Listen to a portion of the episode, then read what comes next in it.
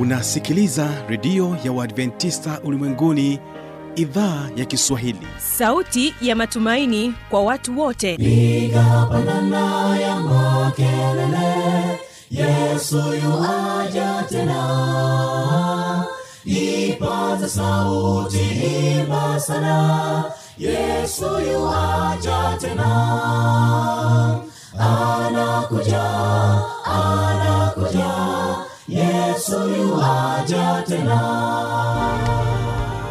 Hii ni sauti ya matumaini kwa watu wote. Inayokujia kupitia redio ya uadventista ulimwenguni awr toka kila kona ya dunia tunasikia vita njaa maafa. Hivyo washiria marejeo ya mwokozi. Piga panda ewe mlinzi yesu yuwaja tena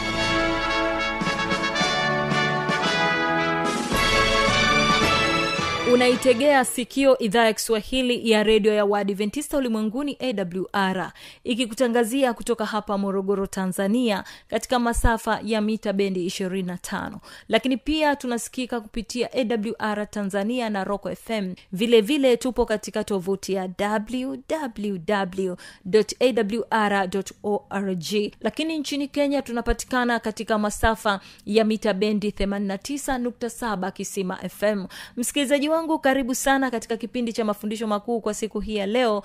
Mimi ambaye ni msimamizi wa matangazo haya jina langu habi machil mshana. Asante sana msikilizaji kwa kuwa umechagua kuwa pamoja nami. Ninakualika nikiwa na imani ya kwamba utabarikiwa sana. Lakini pia natumaini ya kwamba hali yako ni njema. Tuwe sote mwanzo hadi mwisho. Tunapoanza kipindi chetu tunapata kusikiliza wimbo kutoka kwao mount olive singers na wimbo unaosema tumeitwa. Barikiwa msikilizaji wangu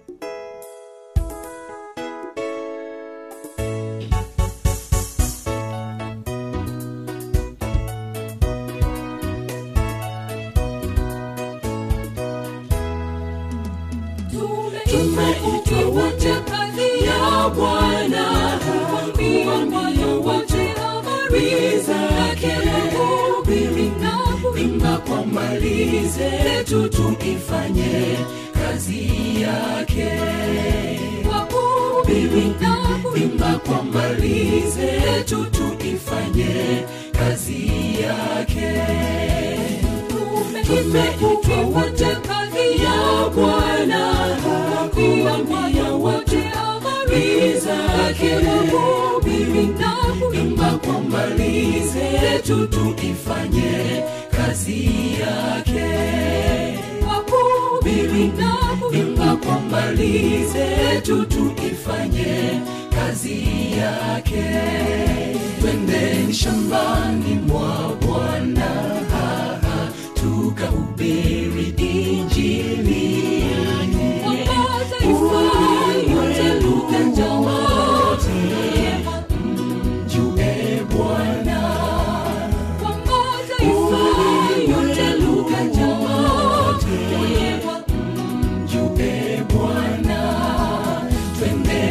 twendeni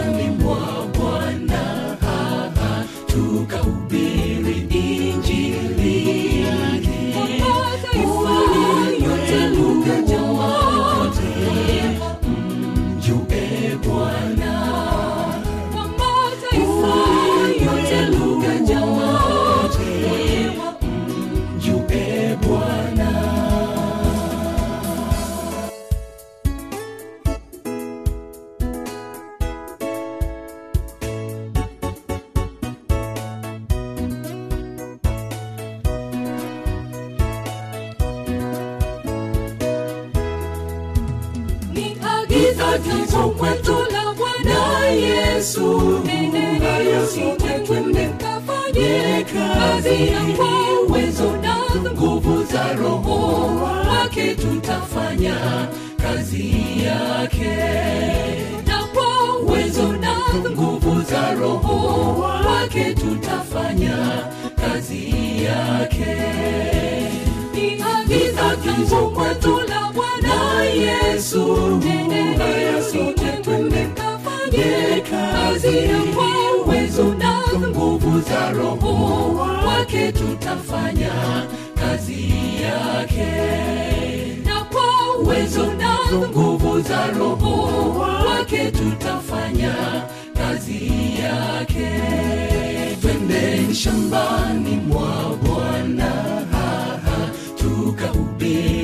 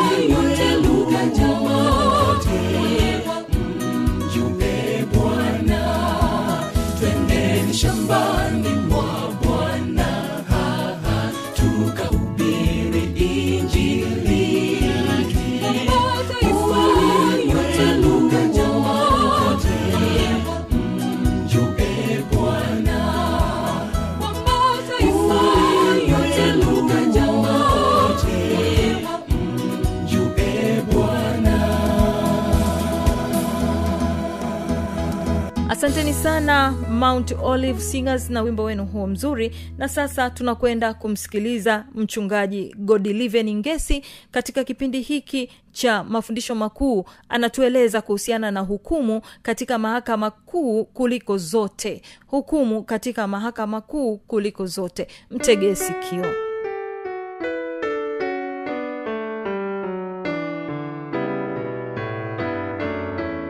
bwana yesu asifiwe. Mpendwa msikilizaji karibu tena katika mfululizo wa masomo yetu masomo mazuri ambayo kwayo mungu amekusudia kutuweka hulu katika kweli hizi ambazo zinahubiriwa katika neno takatifu la mungu. Siku ya leo nikukaribishe tena mpendwa msikilizaji mahali ulipo. Karibia tuweze kujifunza pamoja katika somo la leo ambalo litatusogeza karibu kabisa na mungu wetu. Na kwa kulifahamu somo hili litatuandaa kwa ajili ya marejeo ya yesu kristo mwokozi wetu ambaye yuwaja karibuni hivi karibuni katika mawingu ya mbinguni. Na hivyo ni kuarike tunapokwenda kuanza somo hili zuri tuweze kupata kuomba. Baba yetu na mungu wetu unaishi juu mbinguni tunakushukuru sana kwa kuwa pamoja nasi. Asante kwa ajili ya msikilizaji aliyeketi na kusikiliza neno lako na tunakuomba uweze kufungua mioyo yetu ili tunapolisikia neno lako takatifu liweze kutubadilisha na kutupatia nguvu likituandaa kwa ajili ya uzima wa milele. Ndilo ombi letu tunaomba kwa jina la yesu mwokozi wetu.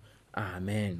Katika neno la mungu kitabu cha yohana 8 mstari wa 32 yohana 8 mstari wa 32 anasema tena mtaifahamu kweli na hiyo kweli itawaweka huru. Tena mtaifahamu kweli na hiyo kweli itawaweka huru tunajifunza neno la mungu kwa kuwa neno la mungu ndiyo kweli na tukishalielewa litatuweka huru. Siku ya leo tunayo kweli nyingine tena ambayo mpendwa msikilizaji ni kualike tuweze kufuatana pamoja katika kujifunza kweli hii ya muhimu sana ambayo mahali pengi makanisani haifundishwi katika nyumba za ibada haifundishwi lakini unayo bahati ya pekee kusikiliza kweli hii ambayo kwa namna pekee mungu anahitaji uweze kuielewa. Somo la leo linasema hukumu katika mahakama kuu kuliko zote ulimwenguni. Hukumu katika mahakama kuu zote ulimwenguni. Najua mpendo msikilizaji ulishawahi kusikia habari ya hukumu? Ushasikia habari ya hukumu na unaposikia neno hukumu eh, kichwani mwako katika mawazo yako unavuta picha ya kwamba hukumu inatolewa mahakamani. Hukumu inatolewa mahakamani. Niliwahi kusikia rafiki yangu mmoja ambaye alipewa hukumu katika mahakama na jaji alipotoa hukumu yake akamhukumu aweze kwenda kufungwa kifungo cha maisha. Ilikuwa ni siku ambayo rafiki hakuitegemea kabisa. Na hivyo basi akafungwa kifungo cha maisha na hukumu ilipotolewa ma- maamuzi yote yakawa yamekwisha kuamuliwa na rafiki akapokea kile alichokuwa amekipata baada ya kutenda kosa fulani. Iko mahakama ambayo itahukumu matendo yote ya wanadamu katika dunia hii. Iko mahakama ambayo itahukumu matendo yote ya wanadamu katika dunia hii. Katika kitabu cha danieli sura ya saba danieli sura ya saba danieli sura ya saba na ile aya ya tisa na ya kumi nabii wa mungu aliona mahakama kuu. Na biblia inasema hivi danieli sura ya saba.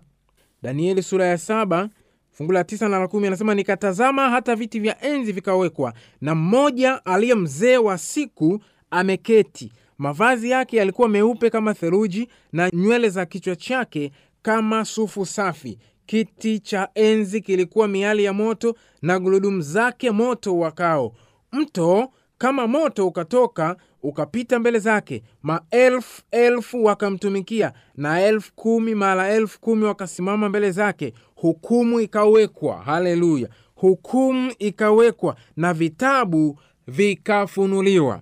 Mpendo wa msikilizaji nataka nikuambie hiko hukumu iliyowekwa kwa ajili ya kuwahukumu wanadamu wote. Hiko hukumu iliyowekwa kwa ajili ya kuwahukumu wanadamu wote. Ni kwa nini mungu ameweka hukumu? Ni kwa nini mungu ameweka hukumu? Unajua katika kujifunza masomo yetu tumejifunza habari za kiumbe aliye hasi kiumbe aliyeitwa lusifa au ibilisi shetani. Kiumbe huyu aliasi na kudai ya kwamba mungu alikuwa atumii haki. Mungu alikuwa atumii haki katika serikali yake. Na hivyo basi mungu akaruhusu aendeleze madai yake aendeleze tabia yake ili kweli yake iweze kusimama na ikaonekane ya kwamba mungu ni mungu mwenye haki na ana hukumu anaendesha ulimwengu katika kweli na haki. Kitabu cha ufunuo sura ya kumi na nne ufunuo sura ya kumi na nne na ile aya ya sita na ya saba ujumbe wa mungu wa mwisho katika wanadamu wa siku hizi za leo anasema kisha nikaona malaika mwingine akiluka katikati ya mbingu mwenye injili ya milele awahubiri hao wakaao juu ya nchi na kila taifa na kabila na lugha na jamaa. Fungu la saba akasema kwa sauti kuu mcheni mungu na kumtukuza. Kwa maana saa ya hukumu yake imekuja. Msujudieni yeye aliyezifanya mbingu na nchi na bahari na chemchemi za maji. Bwana asifiwe. Neno linasema saa ya hukumu imekuja. Na hivyo wanadamu wote wanapaswa wamche na kumtukuza mungu.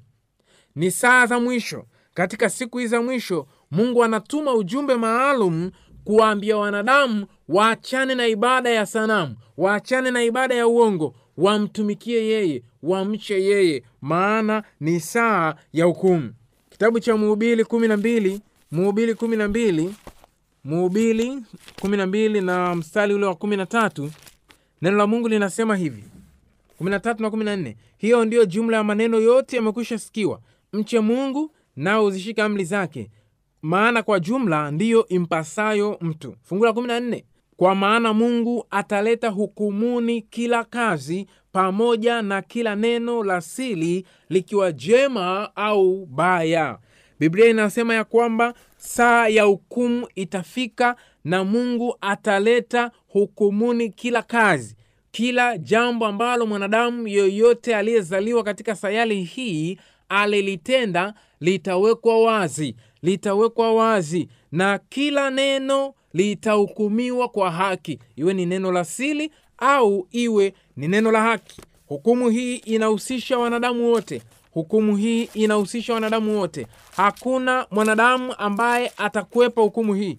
Na mpendo wa msikilizaji unaweza ukakwepa katika mahakama za kidunia unaweza ukakwepa hata kule the Hague usi ukakwepa ukajificha ili usiweze kuhukumiwa lakini katika mahakama hii hakuna mtu atakaye kwepa neno linasema mungu ataweka kila kazi hukumuni iwe ni asili au iwe ni ya wazi katika kitabu cha warumi kumi na nne na ile aya ya kumi na mbili anasema hivi basi ni hivyo kila mtu miongoni mwetu atatoa habari zake mwenyewe mbele za mungu. Kila mtu.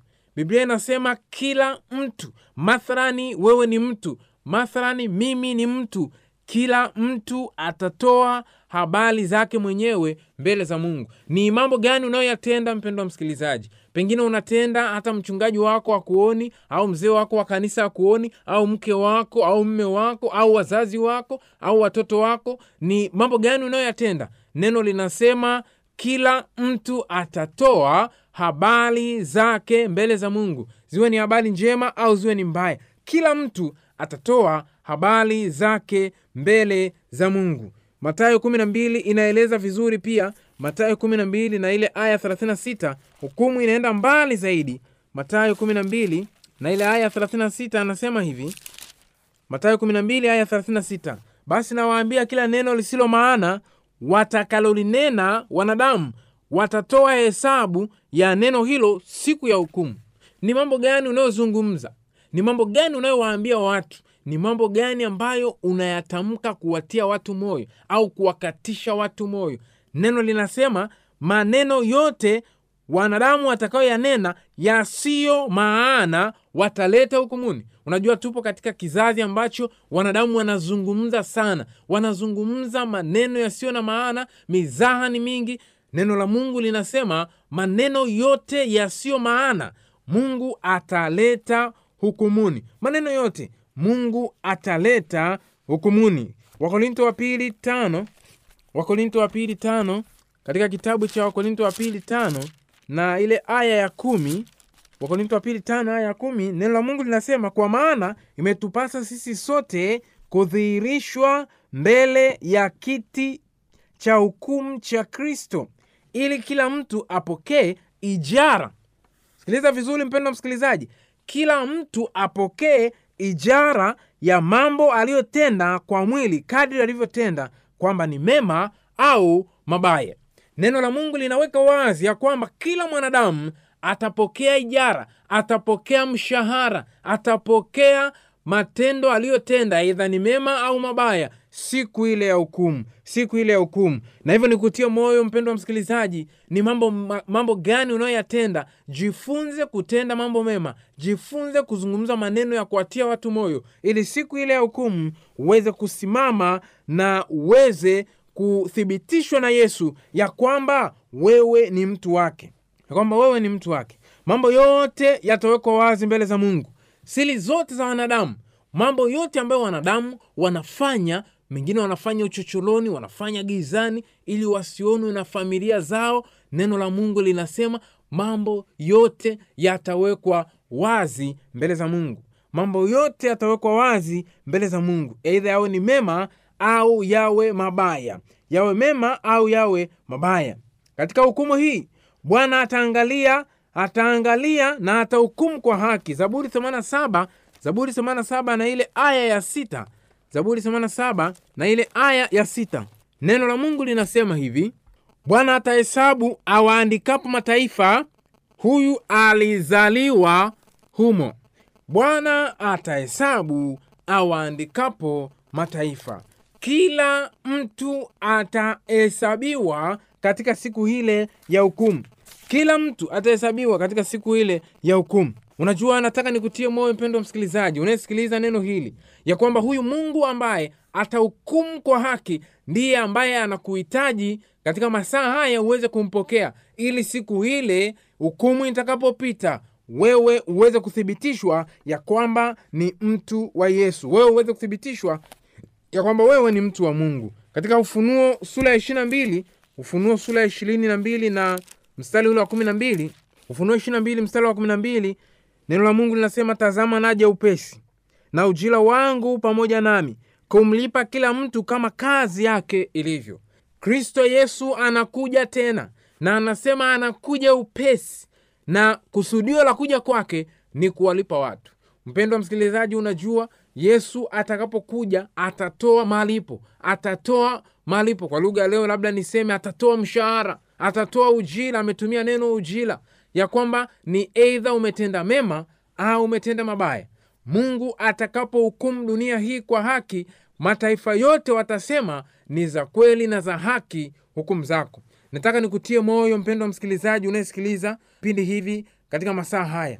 Ni mambo gani ambayo unayatenda lakini hayaendandi na mapenzi ya mungu?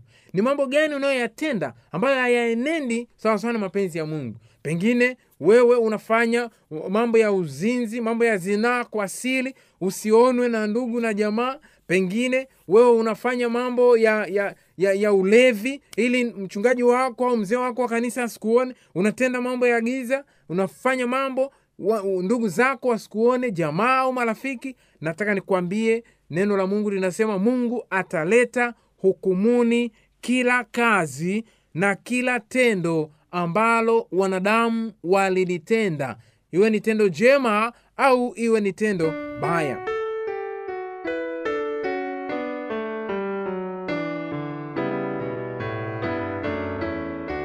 msikilizaji inawezekana kabisa ukawa amepata swali au na changamoto. Namba za kuwasiliana ni hizi hapa.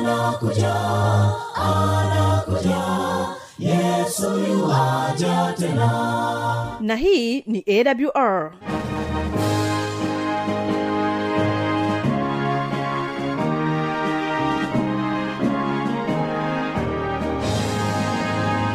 redio adventista ulimwenguni awr sanduku la posta 172 morogoro tanzania. Anwani ya barua pepe ni kiswahili at awr org. Namba ya mawasiliano simu ya kiganjani 653 570814 na pia unaweza kuwasiliana nasi na idhaa ya maasai kwa nambari 769 986355 ukiwa nje ya tanzania kumbuka kuanza na namba kiunganishi alama ya kujumlisha 255 unaweza kutoa maoni yako kwa njia ya facebook kwa jina la awr tanzania.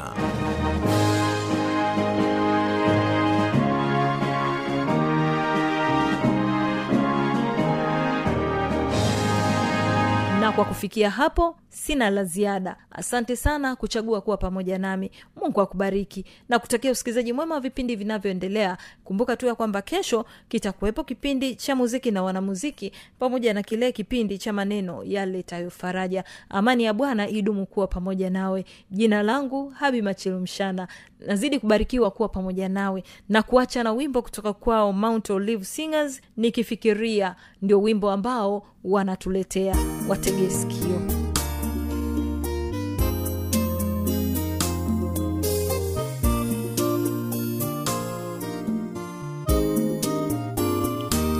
nikifikiria maisha yangu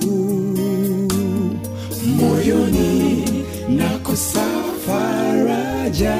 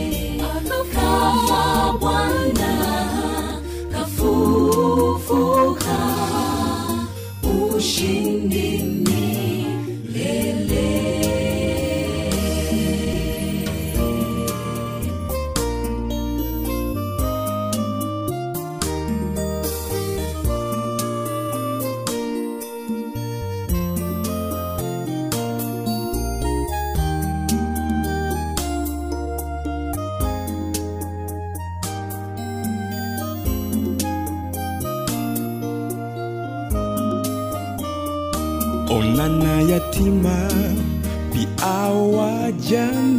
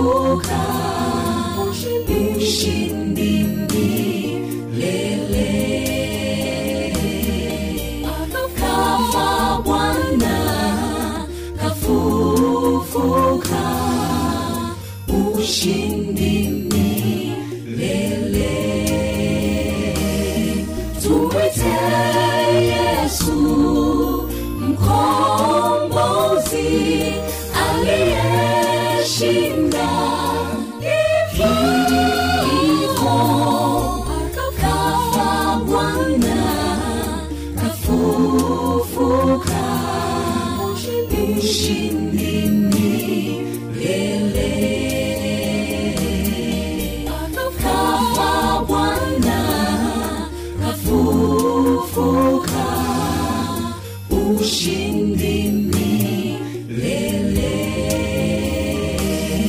Akafata bwana kafufuka. Ushindi milele. Akafata bwana kafufuka. Ushindi milele.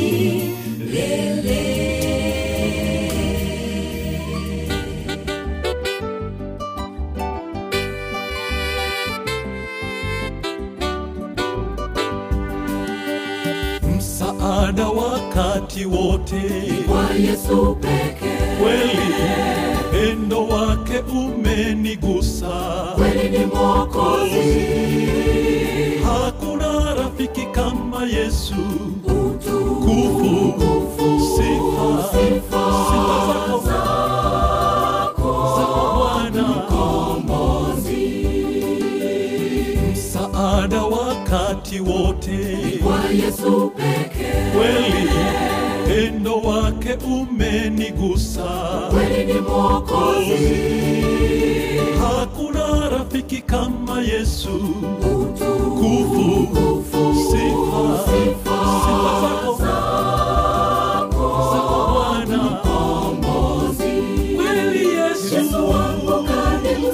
Yesu. Amenionyesha upendo.